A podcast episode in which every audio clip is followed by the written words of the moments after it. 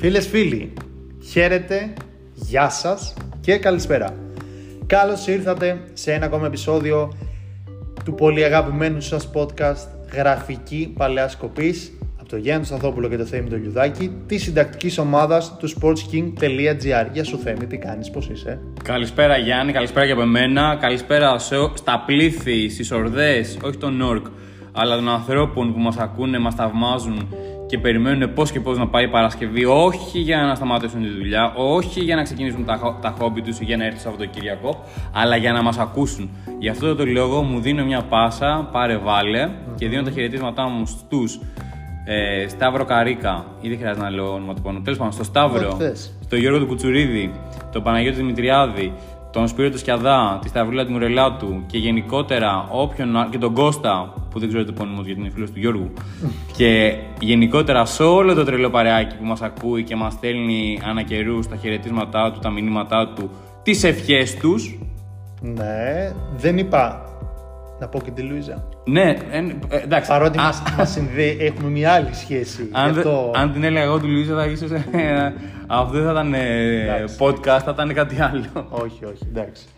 Λοιπόν, ε, ευτυχώς ή δυστυχώς, ακόμα μία φορά η αφορμή για να κάνουμε το podcast, να κάνουμε αυτό το επεισόδιο μάλλον, δεν είναι κάτι καλό.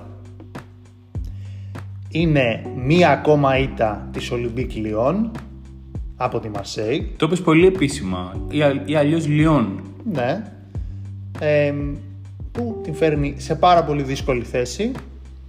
Έχει... Και συγκεκριμένα 3-0 στο ναι, Velodrome. Ακριβώς. Με δύο assist του Pierre Emerick Aubameyang και ένα γκολ. Του αναγεννημένου Pierre Emerick Aubameyang. Ο οποίος ξαναβρίσκει τη φόρμα του και όχι απλά τη φόρμα του στα γκολ και τις assist, αλλά και τις κολοτούμπες που κάνει. Ακριβώς. Κάποιος θα έλεγε ότι μάλλον λύγει το συμβόλαιο του και παίζει ποδόσφαιρο. Προχωράμε όμως. Δεν θέλω να χάσουμε χρόνο σε αυτά. Έχασε λοιπόν η Λιόν είναι αντιμέτωποι όσο ποτέ άλλοτε τα τελευταία χρόνια με το φάσμα του υποβιβασμού. Μία ομάδα που εμείς όσοι είμαστε γύρω στα 31 πλέον 40 9 δηλαδή. Ναι, είχαμε συνηθίσει πολύ διαφορετική εικόνα. Είναι μια ομάδα η οποία όχι απλά βρίσκεται κοντά στο φάσμα του υποβιβασμού, είναι ένα σύνολο που δεν έχει αρχή, μέση και τέλος. Ναι, μεν έχει κάποιους ταλαντούχους ποδοσφαιριστές όπως τον Τσέρκι Τσερκί, αλλά δεν έχει την τεχνική υποστήριξη που θα έπρεπε και βρίσκεται τελευταία στο βαθμολογικό πίνακα της League 1, για να το πω και στα γαλλικά. Ναι. Και είναι δυστυχώς όχι απλά δεν έχει καμία σχέση με την ομάδα όπως είπες και εσύ που γνωρίσαμε και θυμόμαστε από τη δεκαετία σε αρχές του 2000 αλλά δεν έχει καμία σχέση με την ομάδα πριν από 3-4 χρόνια που ήταν ε, μια... μέχρι τη μετριότητα. Αλλά ε, εντάξει. Εμείς σήμερα, να... για να δικαιολογήσουμε τα λεφτά που παίρνουμε, τα εκατομμύρια ναι. από το podcast που κάνουμε, θα αναφερθούμε κυρίως στις αναμνήσεις, στις εικόνες και τους πρωταγωνιστές της μεγάλης εκείνης ομάδας που κατέκτησε 7 σερή πρωταθλήματα στη Γαλλία και μπήκε στο πάνθεον των συλλόγων που έχουν κάνει τα πάνω κάτω σε ένα πρωτάθλημα και το έχουν κάνει προέκταση του τσεπακίου τους. Η αλήθεια είναι ότι μέχρι εκείνα τα χρόνια, μέχρι το να αρχίσει μάλλον. Όπα τι; Μέχρι να αρχίσει εκείνη η αυτοκρατορία που είχε ε, χτίσει, του. Ναι, που είχε χτίσει η Λιόν. Δεν ήταν καμιά παραδοσιακή δύναμη του γαλλικού ποδοσφαίρου, κάθε άλλο. Είναι σημαντικό να αναφέρουμε, επειδή μας ακούνε και νεότερα παιδιά, Σπύρο για σένα λέω, γιατί μου κάνεις και τα παραπονάκια σου και δίκιο είχες, ότι όσοι τη θυμόμαστε ξέρουμε ότι όντως δεν είχε μια... δεν ήταν ομάδα με προϊστορία όπως ήταν ας πούμε η Μαρσέη, η Σεντετιέν που ήταν και, και είναι ο παραδοσιακός αντίπαλος εντός των γαλλικών συνόρων ήταν μια ομάδα που κυριάρχησε τη δεκαετία του 2000 και χάρη στον Ζαν Μισελ Ολάς που ήταν ο πρόεδρος της ναι, ναι, ναι. όπου τη δεκα... Ξεκολουθεί να είναι ο πρόεδρος. Ναι, ναι, ναι. Δεν ξέρω αν θα αντέξει να βγάλει τη σεζόν ο Κακομοίρης, γιατί είναι και μια ηλικία με όλα αυτά που γίνονται. Αλλά ξεκίνησε τη δεκαετία του 80 με την ε, παροχή, όχι των υπηρεσιών, της οικονομικής επιφάνειας του Ζαν Μισελ ο οποίος είχε ένα μεγάλο όραμα και το έφερε, σε, το έφερε εις πέρας για αρκετά χρόνια Παρ' όλα αυτά, κάθε αυτοκρατορία έχει και ένα όχι δύσκολο τέλος. Κλείνει κάποια, κάποια στιγμή ο κύκλος. Αλλά αυτό που γίνεται φέτος δεν το περίμενε κάποιος, η αλήθεια είναι. Εντάξει, κοίτα, στο να μην ε, μπορεί να είναι ανταγωνιστική, όχι μάλλον είναι ανταγωνιστική, να μην διεκδικεί το πρωτάθλημα, να μην είναι διεκδικήτρια του τίτλου, ε, έπαιξαν ρόλο πολλά πράγματα. Ε, και πολύ σημαντικό ρόλο σε αυτά έπαιξαν τα ξένα κεφάλαια που επενδύθηκαν σε άλλους συλλόγους είτε είναι τα χρήματα που μπήκαν στη Μονακό για κάποια χρόνια και πολύ περισσότερο στην Paris saint που ήρθε και τερμάτισε ουσιαστικά οποιαδήποτε κουβέντα για ανταγωνισμό στη, στη League One πλην εξαιρέσεων μία ας πούμε δύο-τρία στα όσα χρόνια θυμάμαι την ε, Paris saint στην εποχή των, ε, των Καταριανών τέλος πάντων έχει χάσει αν δεν κάνω πολύ σοβαρό λάθος τρία πρωταθλήματα, δύο από τη Μονακό και ένα από τη Λίλ. Όταν ξεκίνησε η αυτοκρατορία της Paris Germain τη σεζόν 2012-2013, από τότε μέχρι και σήμερα έχει χάσει δύο πρωταθλήματα. Ένα από την ε, Μονακό το 2017. Ναι, τότε με Παπέ, ναι, ναι, Λεμάρ ναι. και η καλή, πολύ καλή φουρνιά Μπερνα... Μονακό. Φερναντίνιο, Μπερνάρτο ναι, Σίλβα και πάει λέγοντα. Και ένα από την Λίλ. Δεν έχασε άλλο ένα από την Μονακό. Όχι, όχι, δύο έχει χάσει. Δύο έχει χάσει. Σε πιστεύω. Ναι. Δεν φίλος. Έτσι το πιστεύω. Δύο έχει χάσει. Δύο έχει χάσει λοιπόν.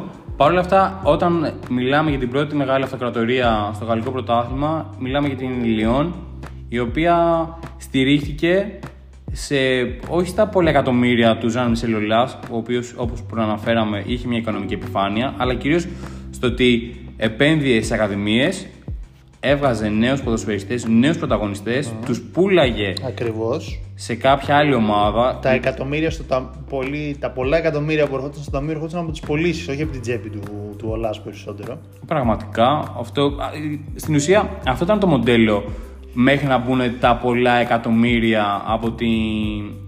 Όχι, ε, από την, από ναι. Μέση Ανατολή, Μέση Ανατολή ε, και τα πετρέλαια. Και από τα. Συνηθίζαμε τα, μετέπειτα να λέμε την Dortmund Selling Club, δι, να, πουλάει, να παράγει ή να αγοράζει πάρα πολύ φθηνά και να πουλάει. Αλλά αν το καλοσκεφτείς, η Λιόν μπορεί να είναι και η πρώτη ομάδα που το καθιέρωσε.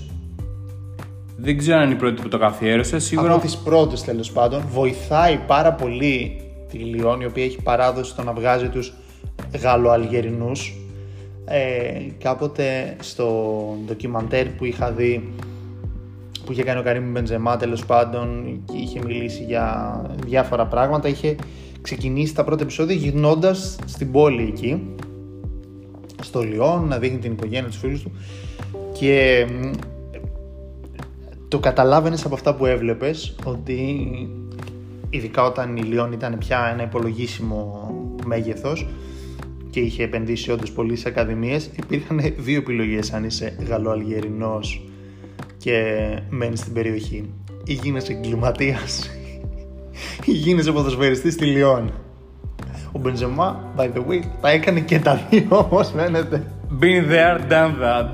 Do you feel the pain; Ή κοινώς όπως λέμε και στην Καλυθέα πονάτε. Ναι.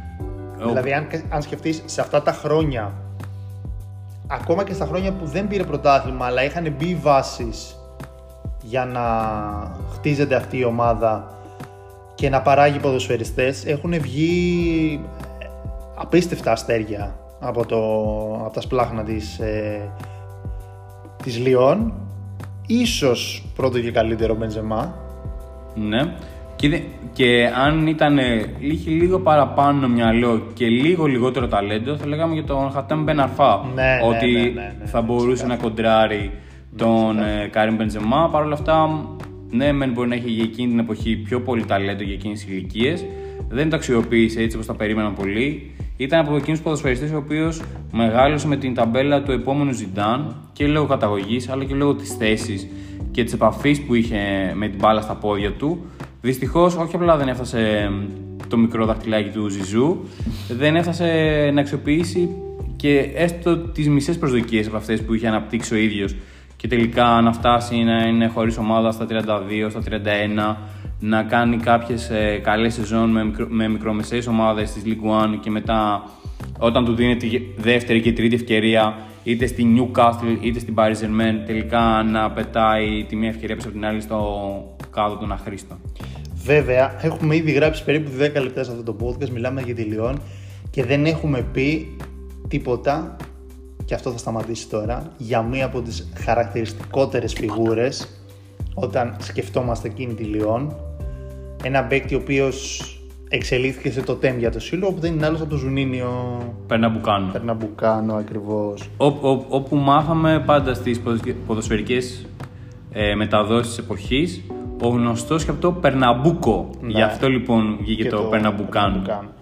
Ένας απίστευτος εκτελεστής φάουλ από τους καλύτερους όλων των εποχών χωρίς καμία υπερβολή και επειδή όπως είπε και ο Θέμης δεχόμαστε κάποια παράπονα σε εισαγωγικά για νεότερους που δεν μπορούν να τα... τους αρέσουν αυτά που λένε αλλά δεν μπορούν να ταυτιστούν ακριβώς γιατί δεν τα έχουν βιώσει Ευτυχώς υπάρχει το YouTube, μπορείτε να δείτε ε, βίντεο ατελείωτες ώρες με τις εκτελέσεις. Ε, ήταν ο άνθρωπος ο οποίος χτι, κυριολεκτικά χτυπούσε τα φάουλ σαν πέναλτι. Ξέρεις, καμιά φορά λέγα, λέγανε οι παλαιότεροι Ότι το Για- πέναλτι είναι πιο εύκολο από το φάουλ. Από το, συγγνώμη, το, πε- το φάουλ είναι πιο εύκολο από το πέναλτι. άλλος επιστήμονας. Και θυμάμαι χαρακτηριστικά, επειδή έχουμε πει θα λέμε και προσωπικά βιώματα, εκείνα τα χρόνια που μεσορανούσε η Λιόν, είχε την κακή τύχη η Ρεάλ στα κακά της χρόνια να πέφτει πάνω της. Είχαν αναπτύξει μια πελατειακή, Πελατειακή σχέση. σχέση. Που τώρα... Όχι όπως τη φαντάζεστε τώρα οι νεότεροι. Ναι, την ναι. ανάποδη. Ναι, ναι, ναι. Η Δηλαδή Ρεάλ ήταν ο πελάτης της Λιόν. είναι σχήμα οξύμορο να σκέφτεσαι ότι πριν από 7, 8, 10 χρόνια μια ομάδα από την Γαλλία μπορούσε να κάνει πλάκα στην Real Madrid των πολλών αστέρων Ναι. και που είχε, είχε εμπειρίες, δηλαδή δεν ήταν μια Real η οποία βρισκόταν σε, σε παρακμή. Όχι, όχι. Ήταν μια καλή ομάδα, απλά δεν ήταν, στα μια καλά, καλύτερη. δεν ναι, ήταν σίγουρα. στα καλά της χρόνια. Σίγουρα, ναι. Δεν ήταν. Είχε ακόμα το ψυχο... Κυρίως, όσο έχω ξαναπεί πολλές φορές, αν και δεν είναι το θέμα μας η Real, είχε το ψυχολογικό βάρος να φύγει αυτό το 10 του Champions League. Και θυμάμαι λοιπόν που λες, το έβλεπα στην τηλεόραση στο σπίτι μου, Ζουνίνιο, φάουλ έξω την περιοχή. Ένα μηδέν έχει, έχει γράψει. Και μετά, λίγα λεπτά μετά κερδίζει πέναλτι.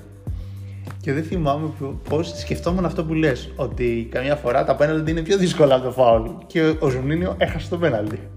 Είναι... Δηλαδή έχει βάλει και φάουλ στο Κασίγια στο, στο γάμα, στο δεξί γάμα, αν δεν κάνω σοβαρό λάθος. Συγγνώμη, είναι και παιδικές αμυναμνήσεις, είμαστε και μιας ηλικίας. Και μετά πιάνει το πέναλτι, το οποίο θυμάμαι το πέναλτι το έχει χτυπήσει αριστερά κάτω και το πιάνει ο Κασίγιας. είναι ο παίκτης που είχε αναγκάσει το Pro Evolution να, έχει, να του δώσει 99 στο free kick. Είναι ο παίκτης ο οποίος μέχρι και σήμερα, αν δεν κάνω και εγώ κάποιο σοβαρό λάθος, με τα λίγα μαθηματικά που ξέρω και, τα, και τις γνώσεις μου πάνω στην στατιστική, έχει τα περισσότερα γκολ από εκτελέσεις foul και δεν έχει ξεπεραστεί ακόμα από κάποιον, ούτε από τον Cristiano Ronaldo, ούτε από τον Lionel Messi. Και τώρα μιλάμε για δύο GOATs. Και είναι ο παίκτης ο οποίος μπορούσε και να βοηθήσει την Λιόν στο παιχνίδι της επιθετικά, αλλά γενικότερα από μια φάση, και τώρα μιλάμε για φάουλ από τα 30 και τα 40 μέτρα, η μπάλα να παίρνει τρελά φάλτσα και όχι σαν τον Ρομπέρτο Κάλλος που εκεί έβαλε το φάουλ του αιώνα ίσως απέναντι στην ε, Γαλλία το 1997, αλλά μιλάμε για έναν παίκτη ο οποίος μπορούσε να σου βάλει να κάνει hat trick με φάουλ. Να βάλει δύο γκολ σε έναν αγώνα από φάουλ. Από όποια απόσταση και αν ήταν αυτά, σε όποιο παιχνίδι, είτε Champions League είτε του πρωταθλήματος, αγωνιζόταν. Και ήταν σε χρόνια που ε, ε, τον καλούσαν στην εθνική Βραζιλία γιατί δεν μπορούσαν να μην τον καλέσουν, αλλά ταυτόχρονα υπήρχαν άλλοι ποδοσφαιριστές στη θέση του και ταυτόχρονα δεν μπορούσαν να τον βάλουν να παίξει βασικός. Δεν μπορούσε, όσο καλός και να ήταν, δεν μπορούσε να βγάλει από την 11 για παράδειγμα τον Κακά, Το Ροναλντίνιο. τον Ροναλντίνιο. Ε, οπότε υπήρχε πάντοτε στη Βραζιλία, σε, ήταν σταθερά στις κλήσεις, ποτέ δεν έγινε πρωταγωνιστής στη Βραζιλία όσο ήταν ειδικά στη Λιόν. Ποτέ. Και μ, ίσως η αλήθεια είναι ήταν και ένα κίνητρο για εκείνον ότι μ, θα κάνω ένα πράγμα οι άλλοι είναι οι all around, κάνουν τα πολλά. Εγώ θα κάνω ένα πράγμα, αλλά θα, κάνω, θα το κάνω καλύτερα από όλους. Και το πέτυχε. Πραγματικά έτσι ήταν. Και βέβαια σε αυτή την ομάδα της Λιόν εκείνη, εκείνη την εποχή, όχι μόνο τη σεζόν 2001-2002 που και κατέκτησε το πρώτο πρωτάθλημα. Ήταν και άλλοι πρωταγωνιστές. Ήταν ο Γκρέγκορ Κουπέ, ένας τερματοφύλακας ο οποίος δεν θυμιζόταν μόνο για το καρέ μαλάκι που Αυτό είχε. δεν σου έλεγα. ρε. Θυμάμαι το καπελάκι μαλλί. Ήτανε, έχει κάνει μια τρομερή επέμβαση που έχει μείνει σαν highlight στο Champions League κόντρα στην Barcelona στο Camp Nou όπου πιάνει τέτα τέτ του Γουριβάλντο δεν θυμάμαι, μια φάση ήταν περίεργη και μετά κεφαλιά εξ επαφής έχει σηκωθεί, το έχει ξαναπιάσει ο οποίος ναι, μεν είχε κάποια καλά χρόνια και ήταν βασικός στην εθνική ομάδα της Γαλλίας, όμως δεν συνδυάστηκε με κάποιο θρίαμβο των τρικολιόρ όπως είχε γίνει επί Φαμπιάν Μπαρτέζ. Αλήθεια είναι. Και τώρα βλέπεις, λέμε ας πούμε για παιχνίδια με Real και Barcelona που θυμόμαστε κάποια highlights τα οποία είναι αυτό που είπαμε και πριν, ξεκινούσαν αυτά τα μάτς και δεν ήταν τρεις βαθμοί για τη Real και την Barcelona. Αυτό που λες ότι είναι λίγο νοσταλγικό πώς α- σε τόσο σύντομο χρονικό διάστημα πώς έχει αλλάξει το ποδόσφαιρο. Και όχι μόνο αυτό, η Λιόν ήταν μια ομάδα όπου πολλές φορές την υπολόγιζαν και λέγανε έχει κατακτήσει 5 πρωταθλήματα, 6 πρωταθλήματα. Πότε θα κατακτήσει το Champions League. Ήταν μια ομάδα που έφτανε σταθερά μέχρι τους Εύκολα μέχρι τους 8. 8 και κο- ήταν εκεί στο μετέχνιο θα περάσει με τελικά και αν, αν περάσει με τελικά ότι μάλλον θα πήγαινε στο τελικό. Δεν έγινε τελικά το μεγάλο μπαμ γιατί εκείνη την εποχή ήταν οι αγγλικές ομάδες που μεσουράνησαν και μεσουρανούν στο Champions League που δεν ε- τις άφησαν πολλά περιθώρια. Παρ' όλα αυτά ήταν η ομάδα που πούλησε στην ε, Chelsea και ήταν ε, ο πιο ακριβώς μέσος για εκείνη την εποχή τον Μίκα Λεσιέν πούλησε στη Real Madrid της τον Μοχαμαντού Διαρά, ο οποίος ξεκίνησε από τον Όφη. Ναι. Ε, Και δεν έκανε και τρομερή καριέρα τελικά στη Real, αλλά Εντάξει, ναι. ήταν, είχε παίξει πολλά παιχνίδια βασικό, απλά Ναι, ήταν ναι, ναι, στα εντάξει. κακά χρόνια της Real Ναι, Madrid. αυτό. Δεν μπόρεσε να ξεχωρίσει. Δεν, ίσως δεν έφταιγε και ο ίδιος. Ήταν ένας νεορκοβαλητή πολυτελείας. Παρ' όλα αυτά, πέρα από τον Ζουνίνη, τον Μοχαμαντού Διαρά, τον ε, Εσιέν, υπήρχε ένας άλλος που ήρθε και στα μέρη μας, ο Σίντνεϊ Γκοβού. Ακριβώς. Στα καλύτερα του χρόνια στη γαλλική ομάδα. Και αν δεν με πατάει η μνήμη μου, είναι ένα από τα. μ, Ε, ένας από τους παίκτες που βγήκε από τις ακαδημίες της γαλλικής ομάδας, από τους Γκον, Από τους πολλούς. Ναι. Υπήρχε ο Κρι, ένας ε, ψηλός στόπερ Βραζιλιάνο. Ω, πω ναι ρε εσύ, ο Κρι. Πω, τον είχα ξεχάσει ρε εσύ αυτό. Έχει, έχει, με έχει στοιχειώ, όχι με έχει στοιχειώσει. Έχει περάσει. Πολύ τίμιο center back. Ναι, εσύ. ναι, ναι. Και εσύ πω, πω, δεν τον θυμάται είχα ψυχή. Στο Αλλά πίσω πολύ μέρος του μυαλού μου. τίμιος, ρε εσύ. Πω, Ναι. πω, ναι. Και γενικότερα η Λιόν κέρδιζε και με τον τρόπο που αγωνιζόταν. Δηλαδή δεν ήταν μια ομάδα που έπαιζε τακτικά, δεν ήταν μια ομάδα που φοβόταν να βγει να αναπτύξει το παιχνίδι της. Έβγαινε μπροστά, έπαιζε επιθετικό ποδόσφαιρο και όπως είπαμε, το ταλέντο δεν της έλειπε. Με Καρύμ Μπεντζεμά, με Σίτνη Γκοβού, Σιλβέν Βιλτόρ που είχε έρθει στα τελειώματα της καριέρας του βέβαια στη Λιόν, γιατί τα καλά του χρόνια τα είχε περάσει αλλού. Ε, Χατέμ Μπεναρφά, Φάμπιο Γκρόσο πιο μετά. Ο, ο Νασρί ήταν στη. Όχι, όχι, ήταν, ήταν στη Μαρσέη. Ναι, στη έχεις Μαρσέη, δίκιο, ναι. έχεις δίκιο, δεν θυμάμαι εγώ λάθος. Ήταν λοιπόν μια ομάδα που ε, είχε πολλούς παίχτες που έστελνε στην εθνική ομάδα της Γαλλίας και γενικότερα μπορούσε να, να προσελκύσει και το, τον ουδέτερο οπαδό, ο οποίος απλά ήθελε μια καλή ομάδα να δει που είναι μαχητική.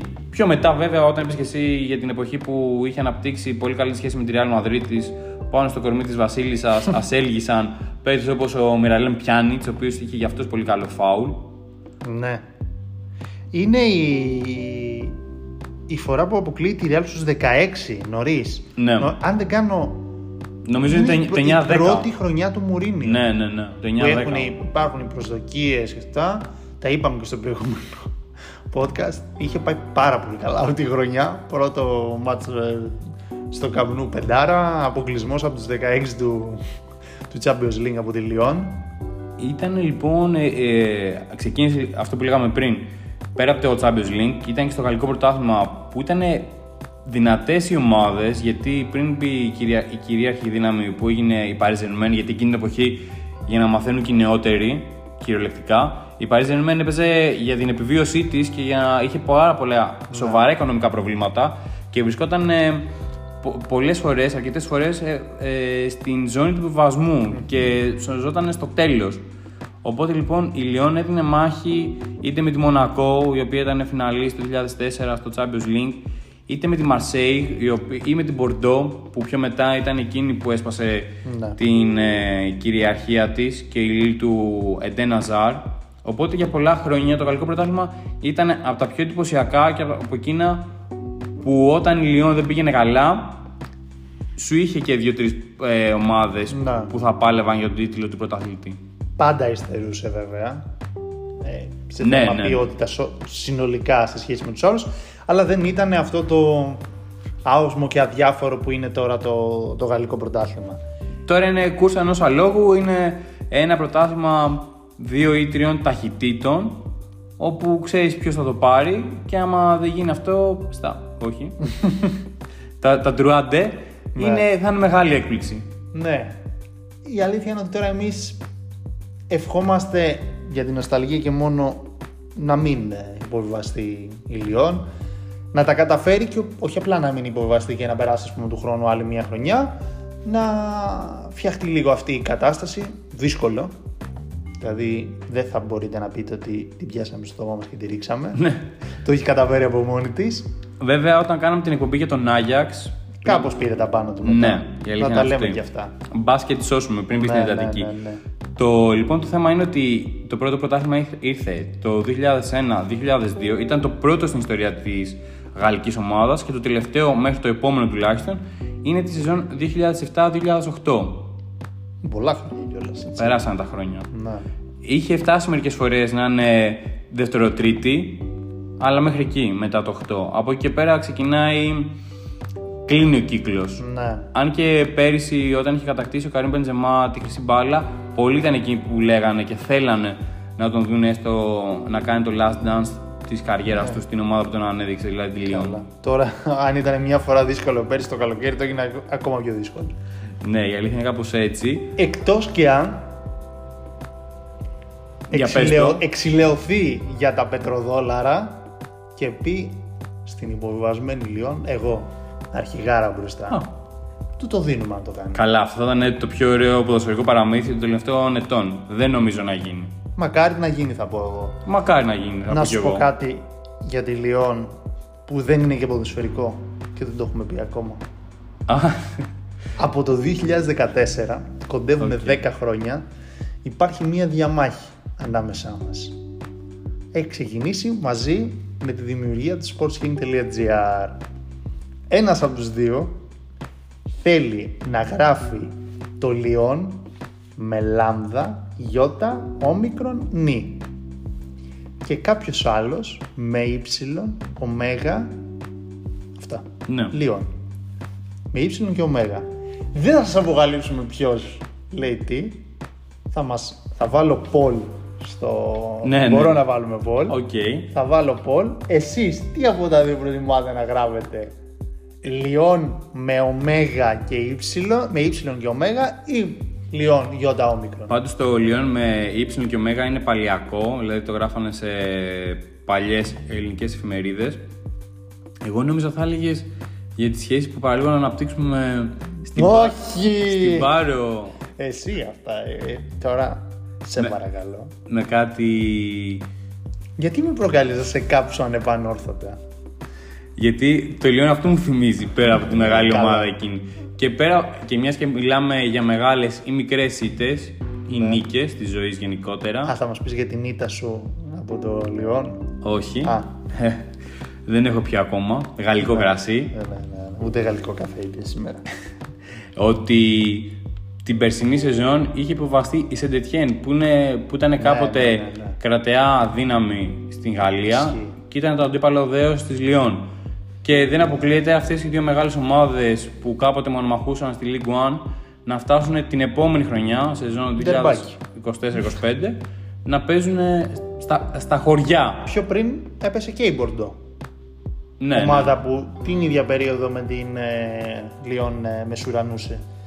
Όχι απλά σε όλο το ευρωπαϊκό ποδόσφαιρο, αλλά και στη Γαλλία τα πάνω κάτω έχουν έρθει. Καλός ή κακός όταν δεν υπάρχει όχι η διοικητική δύναμη, μάλλον η οικονομική επιφάνεια. Ποια οικονομική, τι να συζητήσουμε τώρα. Άστο ρε Θέμη, μην το πιάνεις αυτό το θέμα πάλι και Να- να- τελειώνει ο χρόνος. Να πιάσουμε το θέμα για τότε και εκείνο το καλοκαίρι του 18. Όχι, γι' αυτό το... Πιάστε, άστο. Από Πού- από πού να το πιάσει. Θα βγω και κούρευτο. Πού να το πιάσει και πού να το αφήσω, Γιάννο μου. Ε, μα τι να πούμε τώρα, ας πούμε. Τι είναι, Ζου- μα. Ζουλιέτ. Bon- Bonjour, Α. écoutez-moi. Εντάξει. Mon amour. Αν ακούς Ζουλιέτ, θα Τι σου να στείλω. Αν ακούς, Ναι. στείλε μου κάτι να δω ότι είσαι καλά, ότι υπάρχει. Μην μου αφήνεις άλλο το ακούστηκε. Στο ακούστηκε. Εκεί που ήθελα λοιπόν να καταλήξω είναι ότι. Τι, και δεν θέλω να κάνουμε δηλαδή την κουβέντα για το, την οικονομική δυνατότητα και τα. Α, ε, εντάξει, ας πούμε. Μόνο εάν οι Σαουδάραβες που έχουν κάποια άλλη οικογένεια της Σαουδικής Αραβίας, του Μπαχρέιν, να πει ότι δεν τους γουστάρουν τους Καταριανούς που κάνουν πλάκα στην, ε, στη, στη Ligue 1 και θα πάω να αγοράσω κι εγώ μια ομάδα. Αυτό που ακούγεται ότι μπορεί να γίνει στη Μαρσέη. Αυτό είναι ισχύει. Και με την πάσα που δίνεις, έχει ακουστεί ότι μέχρι και ο Ζινετίν Ζιντάν ψήνεται αν γίνει κάτι τέτοιο και υπάρχει. Τρέφω σοβαρές αμφιβολίες για το πόσο ισχύει αυτό. Δεν τον έχω για τέτοιο και δεν με έχει απογοητεύσει αυτή η καραφλή φιγούρα Ναι. σε όλη του την καριέρα. Είτε Εντάξει. προπονητική είτε ποδοσφαιρική. Θέλω να πιστεύω ότι τώρα στα πίσω-πίσω και τα δικά μου και τα δικά του δεν θα με απογοητεύσει έτσι. Ναι, οκ. Η ζωή είναι γεμάτη εκπλήξεις, όχι Αυτό πάντα είναι αλήθεια. θετικές. Και αυτό είναι αλήθεια, δυστυχώς. Αν έχετε φτάσει μέχρι αυτό το σημείο και μας ακούτε, να ξέρετε. Έχετε πάρει ήδη μια αρνητική έκπληξη. Ναι, μπορεί όχι απαραίτητα από τη θέση του προπόνητη που μας έχει συνηθίσει. Έχει ακουστεί ότι μπορεί να έχει ρόλο εκτελεστικού διευθυντή, να είναι ας πούμε κάποιος που θα ρυθμίζει τις μεταγραφές, που θα προτείνει κάποιους παίκτες, γενικότερα να έχει έναν ρόλο συμβούλου Να. πάνω στο κομμάτι της Marseille και γενικότερα στο project που, που αν ξεκινήσει και μπει έτσι δυναμικά ένα μεγάλο κεφάλαιο θα το δει και ο Ζιζού πιο σοβαρά. Αυτά τουλάχιστον είχε αναφέρει πριν από μερικούς μήνες το γαλλικό πρακτορείο RMC. Ωραία. Για την ώρα, ένα τέτοιο ενδεχόμενο δεν είναι στον ορίζοντα για την ε, Λιόν. Σίγουρα όχι για τη Λιόν. Για τη Μαρσέη δύσκολο επίσης, που είναι και αυτή μεταξύ φθορά και αυθαρσία. Ξέρεις ότι και με αυτό σιγά σιγά μπορούμε ίσως να κλείσουμε κιόλας. Είδα ένα δημοσίευμα που λέει ότι έχει κανονιστεί στο γήπεδο της Λιόν να τραγουδήσει Taylor Swift. Ναι, σε ναι. ημερομηνία που ενδέχεται αν, κάνει κάποια, αν πάρει κάποιους βαθμούς η Λιόν να παίζει τον μπαράζ. Και σε φάση... Μπαράζ. Μπαράζ. Μπαράζ ή Με τα λίγα αργά που ξέρουμε και μας έχουν μείνει σαν έτσι και Ναι. σαν. Ε, και λέει ότι. Τέλο δεν μπορεί να ανακοινώσει την, την περιοδία της, να αλλάξει το πρόγραμμα τώρα για τη Λιόν. Δηλαδή, φαντάζομαι πόσο έξω έχουν πέσει και στο τι περιμένανε για τη σεζόν. Ότι σε φάση θα έχει τελειώσει η χρονιά. Βάλτε το, το, το live στο, στο στάδιο και τελικά. Δεν το φαντάζεσαι τώρα να Χτύ- γίνει αυτό. Χτύπημα εκ των έσω Το λέγεται αυτό. φαντάζεσαι. έτσι. Και όπως θα Να λέγανε. πρέπει να παίξει την παραμονή της και να λένε Δεν μπορούμε να παίξουμε αυτό. Θα παίξουμε την, την παραμονή μας, τη χρονιά όλη, την επιβίωσή μας. Εντάξει, πρέπει να παίξουμε αλλού γιατί. It's me, hi, πώς το λέει, Taylor Swift, ξέρω εγώ. Για μια παραμονή δώσαν το Χάσαμε. κήπεδο στο πάρο μου. Μην πω τώρα τι λέξη εγώ. Και είναι και στα γαλλικά. Είναι γαλλικά χωρίς αγωγικά Να αυτό. σου πω, εδώ η ώρα είναι περασμένη. Δεν θα σας πούμε τι ώρα γράφουμε για να μην έρχονται οι θαυμαστές του Θέμη απ' έξω και βάραν τις πόρτες. Ε, αλλά μην αρχίσουμε τα shocking τώρα. σε παρακαλώ. Εμάς βρήκε Taylor, ε, Ζουλιέτ.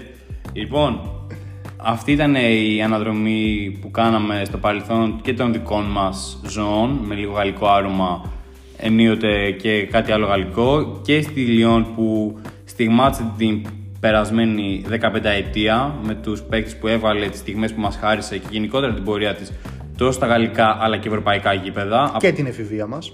Ναι, σωστό. Ήταν από τις ομάδες που υποστήριζαν, να σου πω την αλήθεια, όταν είχα ακόμα 5-6 σε όλη την Ευρώπη. Αλλά Ναι, ήταν, ήταν ωραίος. λογικό γιατί έπαιρνε πρωταθλήματα. Ωραία.